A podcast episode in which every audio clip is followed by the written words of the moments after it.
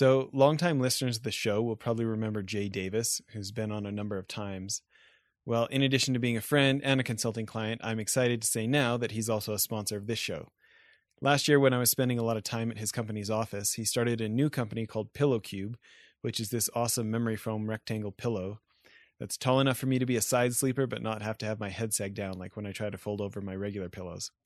It's really pretty amazing, and for any side sleepers like me, it's great so we don't have to wake up with shoulder pain. On top of that, it's been really fun for me to see him have so much success because it's been selling like crazy. Anyways, if you're a side sleeper, I highly recommend going to Pillow Cube dot com and getting one for yourself. Of getting everybody on the same page, identifying the major aspects of, of a whole system that needs to be brought together and taken to the next level. Just like with poverty initiatives, vaccine initiatives, anti-trafficking initiatives, you know, H I V, our sector in terms of kids living without families is in desperate need of a convener model. And OrphanMyth is is the best people out there at convener models and meta campaigns, jumping in, rallying as many early adopters as they can, and rallying as many influencers. Welcome to Innovation and Leadership, where I interview uncommonly high achievers like top investment fund managers, elite special operations soldiers, startup C E Os who sold their companies for billions of dollars, pro athletes, Hollywood filmmakers, really as many different kinds of experts as I can.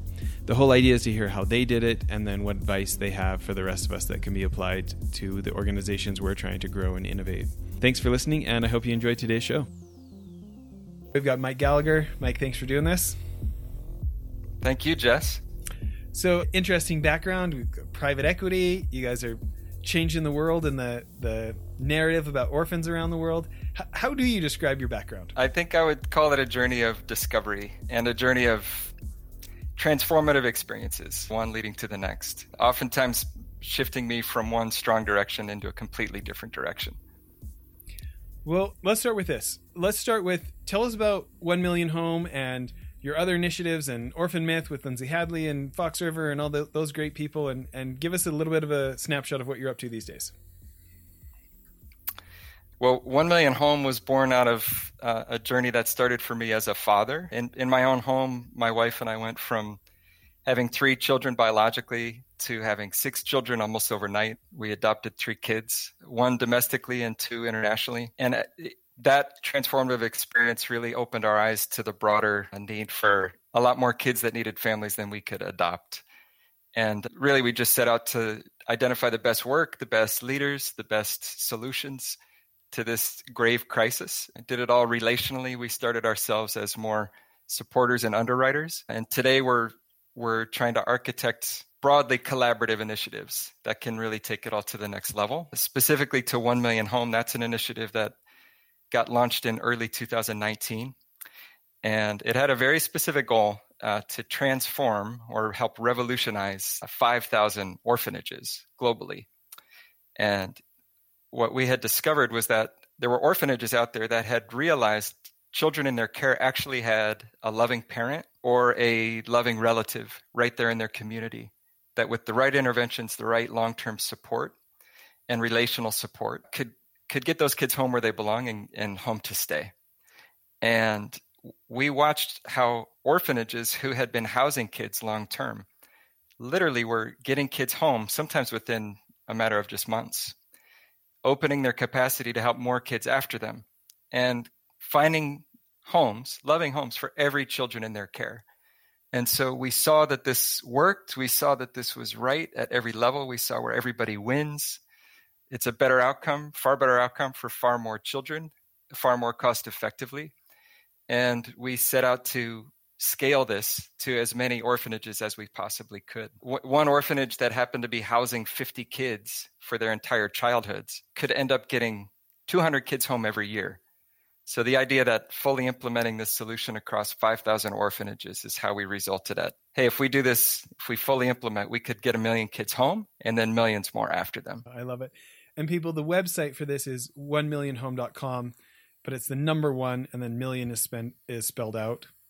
And and I really like your video on there, by the way. I've, you know, I like the website, but I especially like the video from you on there. You know, th- this mini series that we're doing with OrphanMyth, and and you know, a number of you folks who have like are really making this big difference. It, it's it's because there's a, there's so many good causes out there, but what you guys are doing has such a drastic impact. And I guess it's like, it's so doable. Like, you know, I grew up thinking like orphanages were these great things, and it's so nice that somebody's taking care of these kids who don't have parents. And, you know, and like to like later find out like what you're talking about of like, no, actually like huge percentages of them do have parents, but you know, they, they felt like there's a better, a better life for the kid to be having these resources that the orphanage is getting. And they're, you know, and like, there's a lot of confusion. There's a lot of the, the story that I grew up with doesn't actually match reality. And like what you're talking about, like turning this existing facility who knows how to work with kids into the placement agency. I mean, that's my word for it. Like it, it just produces such great long-term results from, from, everything that I've been learning from you guys. It's, it's kind of exciting to see it working as well. Can you talk about how many kids, give us a couple of stats of, of the success story so far? Yeah. The, the, the group that discovered these solutions, that actually identified ways that these children could be rehabilitated from the trauma of separation, family trace, you know, finding every viable surviving birth parent or uh, blood relative in the communities, preparing that family, restoring the child to the family, and then really walking with that reunited family long-term. The first site that did this went from, they, they housed a couple hundred kids long-term. When they transformed their model, they've since restored three thousand children, well over three thousand children, with well over an eighty percent long-term success rate. When you, when you wonder how, wait, how is that even the fact? You know, I thought they only started with two hundred kids. What happened was as they restored children that were living in their institution long-term, they opened up capacity to start taking in kids off the streets. And even reports from UNICEF, a lot of attention's been on how many kids are living in institutions globally, which might be, you know, as many as eight million children. But very few are paying attention to one hundred million children that were living on the streets. So we talk about the dangers of institutional care, but there's a twelve times bigger population of kids living outside of any care. And so that was the the first incredible metric, was that a group with a two hundred bed capacity could ultimately help three thousand children. And we we ventured to not only help them scale up their organization run sites, but to actually move much quicker. We saw that the key was going to be radical collaboration. I think that's the biggest takeaway for what we've discovered in our industry, but what What should work really in any nonprofit is this idea of radical collaboration to scale up impact. So our focus went from going from one to two sites, which was incredibly successful, to going from, you know, one to countless organizations implementing these same systems and uh, models of care. So that that that's been the exciting thing about the last couple of years, is we started with one site, went to two sites, then we went to fifteen other organizations. Last year, it was over forty org- organizations. This year, it should be over one hundred. So with just a matter of a couple of years, we're getting, you know, coverage across an entire nation. So it's very, very exciting. Well, and can you talk about your involvement with, with Fox River and Lindsay and those folks? Yeah, as we were as we were looking at scaling solutions through radical collaboration, we we recognized that there's no way this can happen just in the field. Everything we were doing was just focusing on rallying practitioners and trying to meet, you know, entrepreneurially identify where there's demand for these solutions in the field, because there's this growing awareness by the practitioners themselves running these institutions that, wait a second, these kids have families. These kids don't be- don't belong here in an institution. And we need to be part of that. We just don't know how to do it safely, sustainably, successfully. So all of our focus began there, but we recognized unless we completely shift the mindset of the, you know, the Western funding, Western governing side of these organizations, it's never going to be enough. And so we we really identified the need for movement generation to be paired up with this solution scaling. And I, as I discovered Lindsay Hadley and her work, and got to know a bit more of her history and the people behind uh, that were alongside of her, uh, I also had the the privilege to meet Joe Ritchie and Tim Shirk, others from uh, Fox River, who work so closely with her behind the scenes in these incredible movements. And I was just trying to learn everything I possibly could. Over time, we just got to know one another. We had many mutual friends and began to radically collaborate with them as well. So ultimately we realized that they they have a shared interest in global orphan care reform and, and domestic orphan care reform and foster care reform. And so just over out of the friendship and collaborative spirit, we're we're really excited to be doing more uh, true partnership with yeah. them. You know, I'm I'm such fans. You know, Lindsay, been friends with Lindsay for, we started working together like nineteen years ago, okay? And but ten years ago, we hired her to ramp up our charity, Child Rescue, and she did this amazing job. And um, her career has just like been on jet fuel since then, right? But, you know, what she talks about, I mean, the way she really hooked us is when she talked about like the F B I stats in the U S of like sixty percent of the kids in their rescues have been through the foster system. And like, we mm-hmm. already knew there's major holes in foster system, and like the youth homelessness issue in the States is almost synonymous with child trafficking in the States, you know, but it was just like a crystallizing stat, you know, for me. And when you have kids that are not aging out of an institution, but are instead part of a family that just because they turn eighteen, they don't cut all ties, you know, like it just is such an obvious solution for what we're trying to affect. So it's almost like trying to promote you guys. It is like helpful in trying to put ourselves out of business. You know what I mean? So, and then obviously just my years following Lindsay around the world to her events in New York and Australia and Italy and stuff, I get to hang out with Joe Ritchie a bit because of this stuff. Right. And in like a funny turn of events, his kids moved like a couple miles away from us here in Utah from, from, from Chicago. And my sixteen year old is over babysitting his grandkids right now, which I think is funny. But yeah, I just, he's one where you just, you, you remember everything he says because it's all just so penetrating and uh, enlightening. So get, I, I was living in Chicago for some years, and getting to know them was just, was life-changing. Yeah. Well, I think what's interesting about him too, is it's not, it's not all about him, you know, like the thing is when you, when you have, you know, when you receive such extraordinary outsized financial success, people treat you different, people treat you special. If you have any desire to be the important one, there's all sorts of people that will line up to be, make you the important one. Right. And he's just so genuine in his concern and questions of other people. And, you know, like I remember anyways, I could go on. I'm a fan. Okay. But I, I want to talk about how you think any of your experience in private equity has helped you in this world. Yeah, I had the opportunity to grow up with my dad's family business, which was just building companies from, from regional leaders to national leaders. And it was all about aligned interests and long-term partnership with the folks running the work on the ground. And so I think, I think even more than, you know, best practice and business principles, I, I think just those, those values of long-term partnership, long-term aligned interests have, have directly served me in, in aligning interests with the best work that we can find in the field. And really focusing on building up these long-term relationships, long-term partnerships. That's where the that's where the work has been most productive and most rewarding. So can you give us an example? Tell us a Gallagher Industries success story. Yeah, one incredible success story actually started in Chicago as well. There was a regional stock bottler of plastic containers. When they were first looking at that as an acquisition, I, I remember as a kid, my dad was paying attention to weather patterns because bad weather equals more windshield washer fluid sales. And that was the platform. That was the platform business. And with that same core team, they recruited uh, a few key management to add to the exec, you know, the, the historic management. So it wasn't as if they bought it and cleaned house.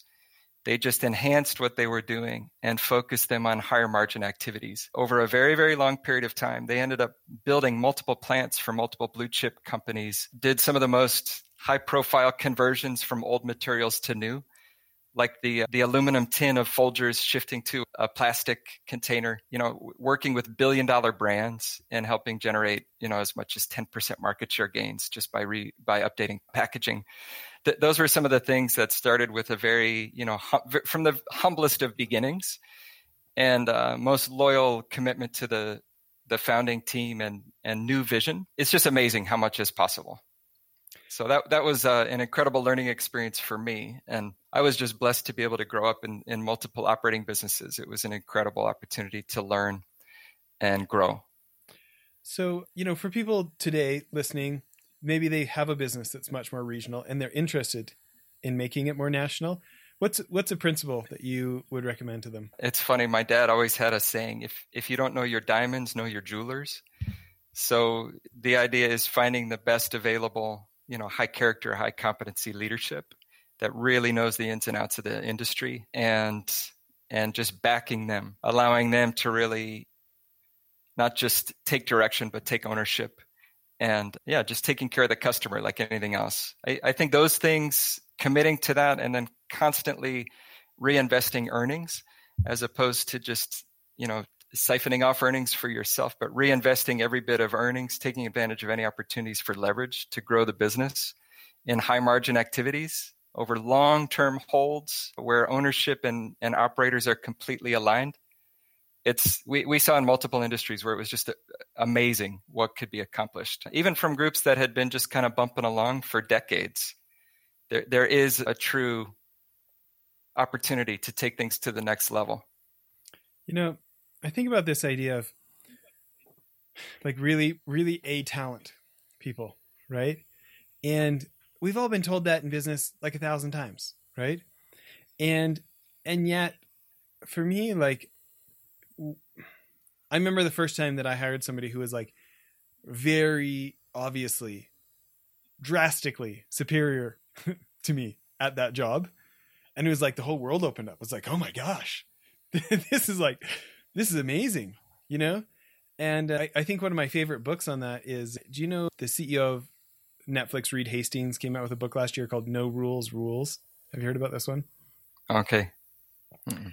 But he just talks about like how the way Netflix has grown, the way it has, the way that they've gone from, you know, people scoffing at them. Oh, you think you're going to make your own shows? You're just a distributor. You could never do this, to like making stuff that's literally won Oscars. You know what I mean? Right. And he says it's like, they treat it like a pro sports team. And they're like, we are, we are willing to pay like for admin staff or just more, more average staff. They go like, hey, what's the average? What's the average pay? Let's pay a bit above that. But for those, those leaders, those truly creative types that can make this huge difference from a leverage standpoint, like they'll pay whatever it takes to have the best. And, and you, you look at what they've done compared to everyone who laughed at them. And it's, it's a pretty compelling argument, you know? Anyways, endorsement of your principle there. Yeah. And it's just, it's just so rewarding to stay where, where you add that to an existing team that has created something special, but then can can take it all to levels that otherwise wouldn't happen, where everybody wins in every direction. That that's always the most rewarding. You know, my, my next question on that, I think about like, as you're talking, I'm like, I'm such a Warren Buffett nerd. And so, so many things you said line up with Warren Buffett's investment philosophies, right? But a question I have is, you know, he is always looking for people where the senior management has a track record of taking a dollar of retained earnings and making more than a dollar with it. Because unfortunately, there's a lot of reinvestment happens where somebody makes a dollar in profit and invests it in something that nets the business less than a dollar, right? And so I'm interested in any thoughts that you have of, you know, leaders who are trying to help the rest of their team think about capital allocation that way, instead of just assuming this is our money, we can do what we feel like is a good idea. Like bringing that discipline of like, you know, is this invested dollar going to, is what we're investing it in worth more than just keeping the cash? Do you have any ideas about helping grow people's skill set there? Well, j- just what we learned is just to, to, to put the same standard of what you do with, with retained earnings, with profits that you would have, you know, a capital raise, and, and try to really maximize that internal rate of return for what you're doing with your profits. And and and we, being an asset-rich businesses with earnings, we we always tried to maximize the use of leverage as well, where it's it's pretty special how many, the kind of returns you can generate with, you know, good use of leverage as well as, you know, high I R R yeah. standards, and and especially when when you have aligned interests in a company where it's not about generating returns for outside capital, but where everybody's committed to a, a long hold for the business, and you just keep reinvesting, keep reinvesting, keep, keep building and multiplying the earnings that way. That's what we learned. Yeah. That, yeah. That's what worked for us in, in some of these traditional businesses. So I'm interested in, and, and I, I, w- I have some more stuff I want to talk about on the charity side next, but thinking about leverage, you know, it, it is, it's so powerful. And yet it's the downfall of so many folks too. I'm interested in any kind of thoughts of like, nobody thinks they were over levered until they find out they were. Do you know what I mean? Nobody's like, oh, this is a risky amount of leverage. I probably shouldn't do this. Maybe they have a twinge of that. But do you have any thoughts? Do you have any principles of like how to, you know, how to train teams, how to think about appropriate leverage and getting the, getting the most benefit you can without undue risk? Well, yeah, I mean, for, for our businesses, it was always just looking at the whole capital structure and, and, you know, what's, what's the, the optimized capital structure, and leverage can just be an amazing way to, to allow for, for more growth or higher returns, but it all needs to be risk adjusted. It all needs to be sound, but it, it's, it's just a way to maximize growth, maximize impact with, with the available capital structure. So like anything else, it can be, it can be overly used and foolish, but but when when built into a, a sound capital structure and and growth strategy, it can be incredibly powerful. Do you and, have any and leverages? I think. Go ahead. Sorry, I was just I, I'm just thinking too, because I hear Lindsay Hadley speak speak so much of leverage as well, and and there's there's uh, more than just assets, more than just debt, that can huh? be leveraged. Yeah, and it it really is an important principle. You can you can never over leverage, but there's also, there's also, it's also merited to consider how leverage can be incorporated into any, any strategy to, you know, to really optimize growth and optimize impact. Yeah. Any, any rules of thumb or any, any like tests to say, is this an appropriate amount of debt? Any things that you ask, you know, like you say an appropriate amount. And my, my concern is people's judgments on an appropriate amount. How do you, how do you gauge what meets the test of an appropriate amount for you? This is funny because I, I think now I would need to actually step back and say, if you don't know your diamonds, know your jewelers. Mm. And I'd look, I'd look to the folks that are, that are running the business at hand and really monitoring all the different levers, all the different trends within the business and, and within its context, and follow their lead. It's all about empowering uh, those leaders. And so I, I wouldn't liken myself remotely to a C F O that that would give you far better counsel than me, but it, it's more just a recognizing that pattern across multiple businesses and multiple industries, and even our, our work in in as a nonprofit. Just understanding that leverage can be a great thing, just like entrepreneurial risk. Any kind of risk can be a great thing, and that's something where I, I've paid a lot of attention to, because now in our nonprofit, there, it's fraught with risk because we're dealing with broken families, traumatized children, international all, all regulations. Sorts of, yes. And, and yet you can bring an entrepreneurial spirit and, and problem solving, you know, an, a risk tolerance to accomplish things that, that must happen. And, and when you really take things to their logical conclusion, people aren't realizing that so much of this red tape, so much of this stalled action in the name of risk pre- Prevention is actually creating a far greater risk to the children. So, so I think that's maybe where I would segue. You know, talking yeah. about capital structures to more no it, it's, uh, entrepreneurial risk of any kind and leverage of any kind. Yeah. yeah, it's interesting. You know, and I really like this idea of go ask some C F Os across your industry. You know what I mean? Like, get get various data to com- benchmark against. You know, it's funny this idea. I, I see so many folks in the world don't get much done because they're fo- so focused on risk avoidance, where when I look at, you know, like look at the kind of work you're doing. I mean, so many of the nonprofits in the world, and specifically for me, one's dealing with kids because that's what we've focused on, right? Risk avoidance often means kids don't get helped versus that like entrepreneurial risk mitigation, you know, risk minimization, like not avoidance, but minimizing. It sounds so similar, but they are different. People who are willing to like, they're willing to go after it, and they put so much mindset and so much effort into, you know, shoring up the holes rather than just avoiding anything that has holes. Turns into kids get help, families become happy. And, and I guess I have a lot of respect for people who are willing to like deal with the messiness instead of just avoid it. Well, it, I mean, it started for me, as I said, just as a dad, we, we had a great thing going. We had, you know, we're business owners, we're, we have a great marriage, great life. We got three great kids, health, you know, all life was good.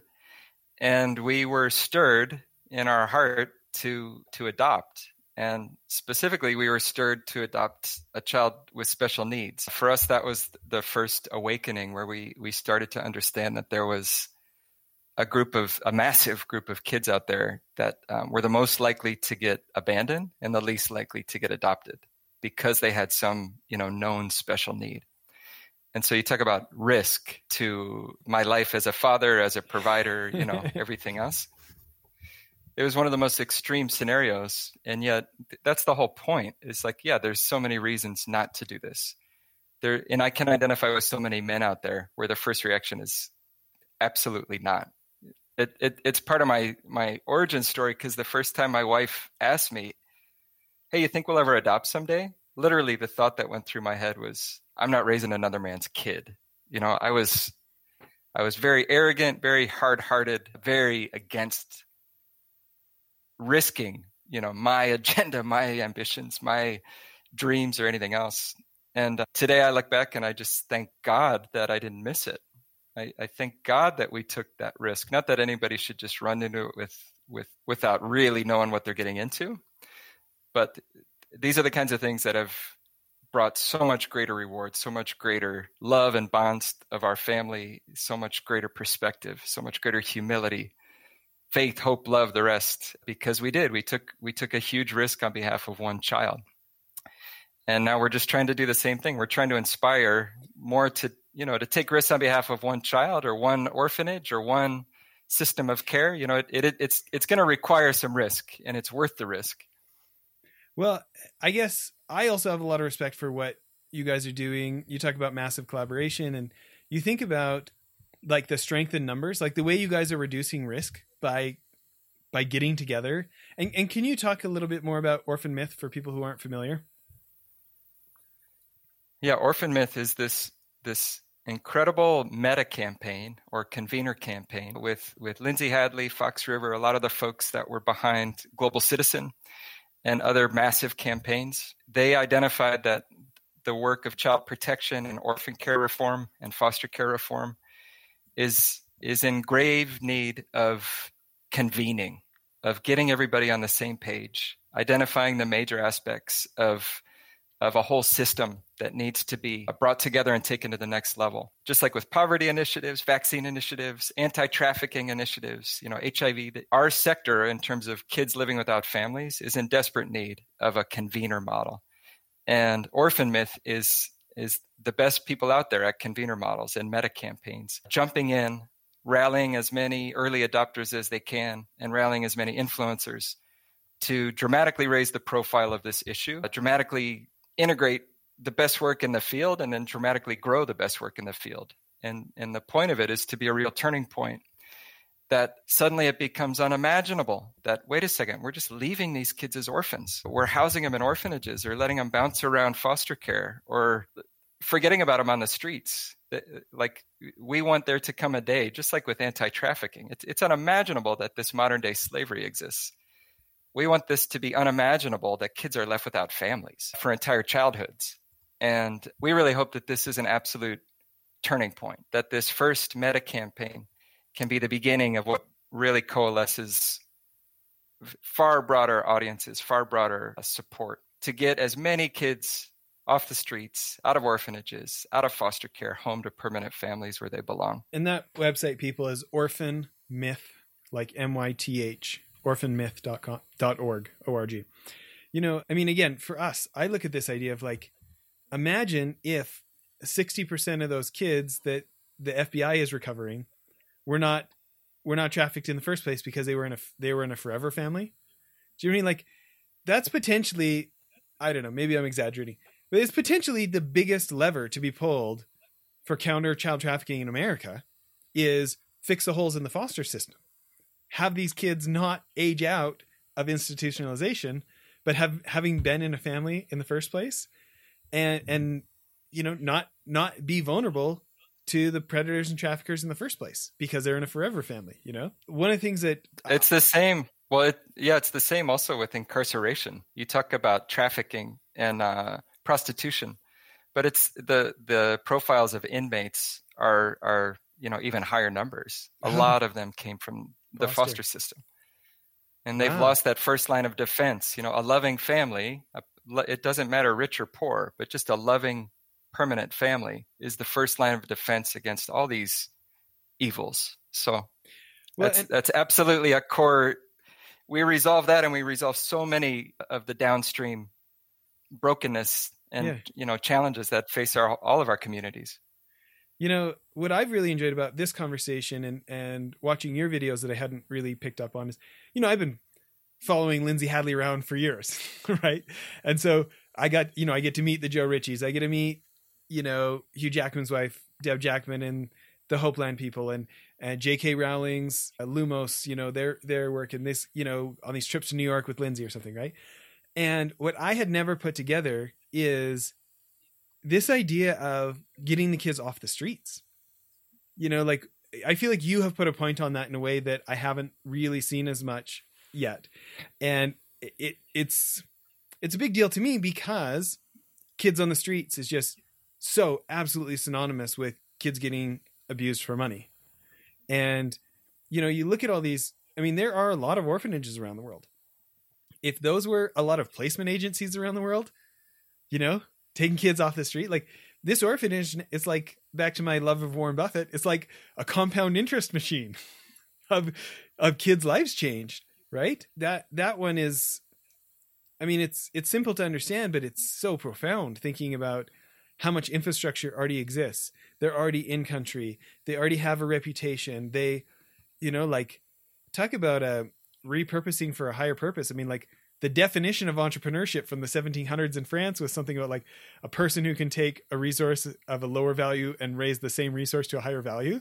Like, that existing orphanage, you know, like your story before, somebody that houses fifty kids or houses two hundred kids now helps three thousand kids. I mean, it's like the definition of entrepreneurship, social entrepreneurship. Well, no, that's exactly what we've seen, and that's exactly what's beginning to grow. The the the great hope now is that this can really scale up. And and we always say scale at standard. We are dealing with very complex, very challenging issues of trauma and family brokenness, but we've seen, you know, at very compelling numbers that it's it's absolutely within reach, and it's already happening. And the, the other side to all this is, and we chat, we we've actually, our our first round of solutions that we offered up, we realized there was remarkable demand. Like, practitioners from thirty nations traveled to our early workshops when we were actually walking through how this, you know, transformation of your model of care can happen. They paid their own way, you know, these poor practitioners from all these different nations. So it shows you that that yeah, there's a lot of abuse and corruption, but mostly people got into this work because they care about the kids. And when they realize that there's hope for a better life for the kids in their care, even if they're, they need to risk their own jobs, losing donors, you know, some of these common natural fears that come up, they're willing to do it. And, and those are the folks that we want to really get behind. And there's lots out there, and they have millions of kids either within their care already or within their reach, right? You know, the, the, kids living on the streets in their district. That the, we have a real sense of urgency with this, because it seems logical and simple enough, and there's enough track record, there's enough, you know, movement where we can just continue to grow this. We have a greater sense of urgency because a lot of policies have changed. There, there's anti-orphanage sentiment. You know, even at the United Nations General Assembly a couple of years ago, they they enacted a lot of recommendations with which are right on. The, the policy aim is correct. Children should not be, you know, readily allowed to, to be raised in institutional care. But the unintended consequence of that may be where these things just get defunded, cut off, shut down in the name of child protection. And we'll miss this glorious opportunity to, to, up, to leverage the system. This. Well, there's, there's a global infrastructure, you know, well over one hundred thousand institutions, there's land, building, beds, staff. And, and not only that, there's recurring revenue from donors. And it would be a travesty to cut all of that off in the name of child protection without any semblance of alternative forms of care even built up. And so, so we're trying to move quickly. This is one of those things where we keep saying there's greater risk in moving too slow than moving too fast in this, in this day we're in. Well, and And again, back to local infrastructure, local staff. I mean, how how criticized have people with good hearts and a less effective operating system been criticized?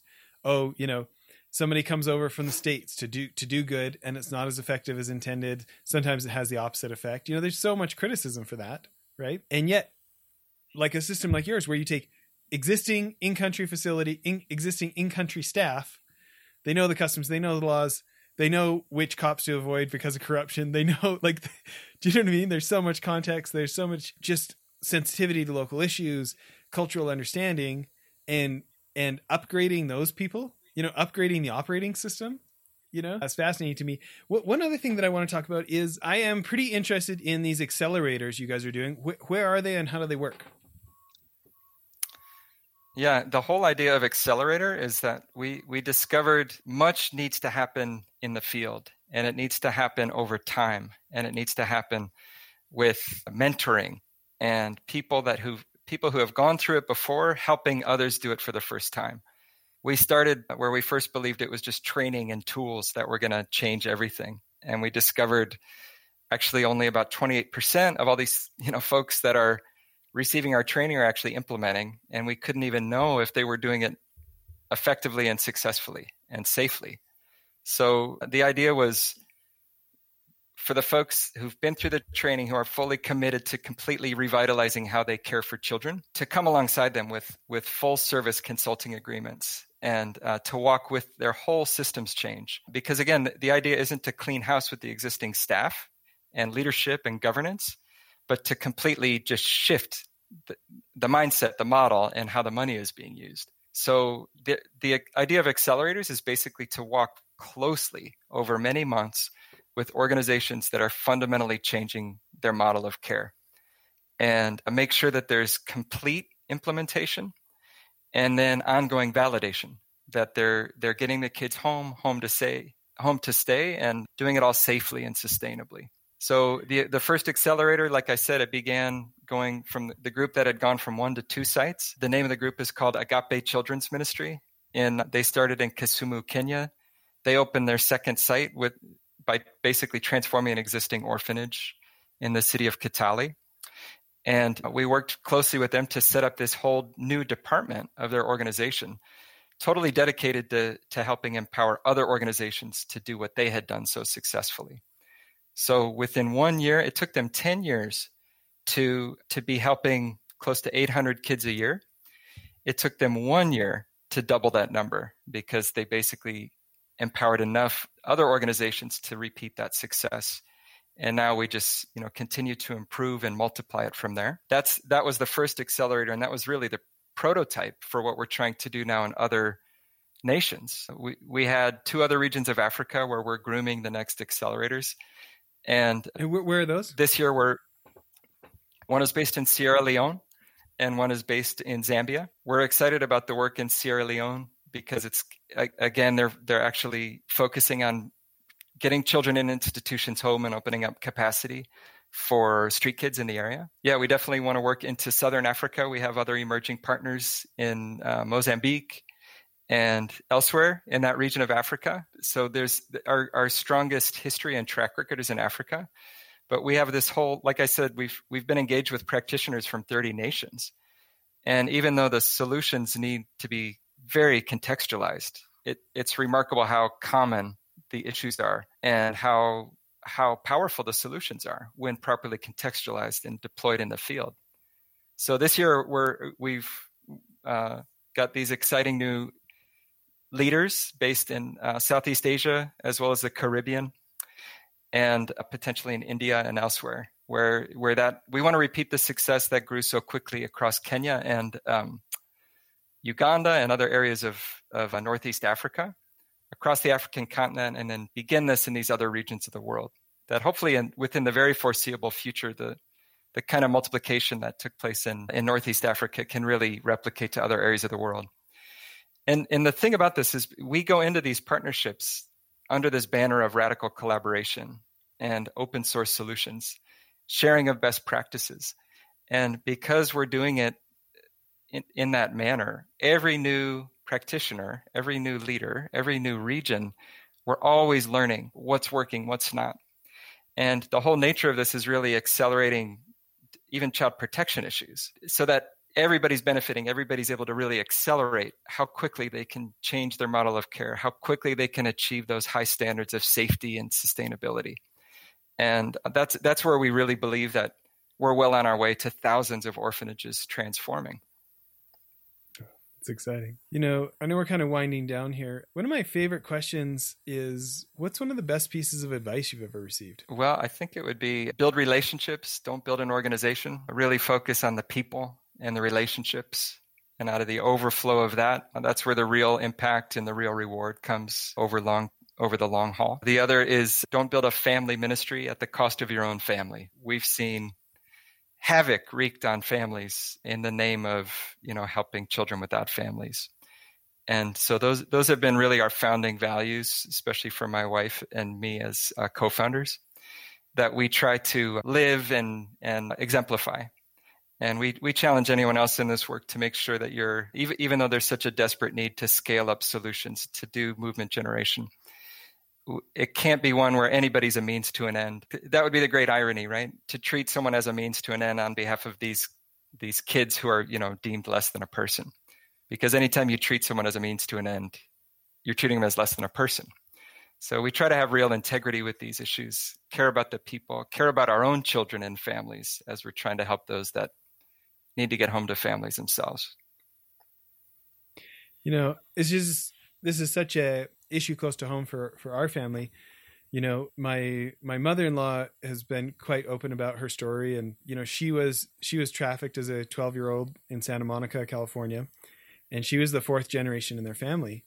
And, you know, luckily she broke the cycle, so it didn't happen to my wife, and, and it's pretty close to home for us. But, you know, she ended up being abandoned by her mom for a number of years, starting at age thirteen. And she, you know, lived under the pier in Santa Monica, California, and kind of with these other kind of street kid families for years in L A. And I do think, like, where, where was child services? Okay. I think that, I think that one all the time, but you know, there wasn't a well-oiled machine to help little girls like her, thirteen year old girls living under the pier in Santa Monica, California. There wasn't a great system for that. And, you know, I, I, I've had the chance to visit a few different continents, and, you know, I, I watch your video and it makes me think about a trip I got to go to Nigeria. And there's, you know, visually there's a lot of scenes from Kenya that feel like where I was in Nigeria some of that time. And I think, like, you know, my mother-in-law Cal- in California, what about those kids? Do you know what I mean? And so again, you know, yeah, that's, go ahead. Well, no, I, I, we've we've held a, we have a very strong conviction too about our own community. We, we've fostered here locally in our community where we live, and we're we're excited to be, you know, in the early stages of architecting a U S accelerator. I've already shared that we have these th- this traction, this proof, this proof of concept that that people from so many different nations are already benefiting from these types of interventions with child rescue and rehabilitation and reunification. And really starting, I, I think the other huge takeaway that we need to pay attention to is this idea of seeing these families of origin as part of the solution, not the problem. They're the last place people are looking to, to be the solution and to invest in, and they should be the first place. Any one of us and our families get into desperate situations, and and yet, all in all, most of these children want to be back with their biological families. Most of these biological families want to, to get out of their desperate circumstances, well, and, and stay connected to their children. Listen, and so we're, we're very focused on that. You know, so, so in this, you know, in our family story, my wife's family story, you know, she was thirteen and her younger brother was like, I think he would have been ten at the time. And the, you know, their, and their, their mom left him in this hotel room, and she went off to Vegas with some guy. And, and after about a month, the hotel people said, "Hey, we just can't let you live here for free. You have to leave." And I'm thinking, why aren't they calling child services? Okay. But, but my, but Lori got her younger brother on a bus and sent him to Northern California to live with their grandma. And, but she decided not to go. And there wasn't, anyways, there wasn't enough of a system to help make sure that she went to. You know, her grandma's like, "Okay, you kids get on the bus and come." And instead, Lori just put her brother on the bus and didn't go. you know, and you're probably not a decision that responsible society should be leaving up to a thirteen year old at that point. Right. So yes. I would love to, you, let's stay in touch. I want to hear what you're doing in the States, and I want to have you come back on the show and talk about it. If that, if you want to do that. Okay. That sounds great, Jess. I just, I love meeting you, and I love being with you today. Thank you so much. Yeah. Well, thanks for all the great work you're doing. Everybody, please go to one million home dot com and uh, check out all the work that Mike and his team have done. Thanks. Uh, thanks for your time, Mike. Thank you again, Jess. Okay. Bye, everyone.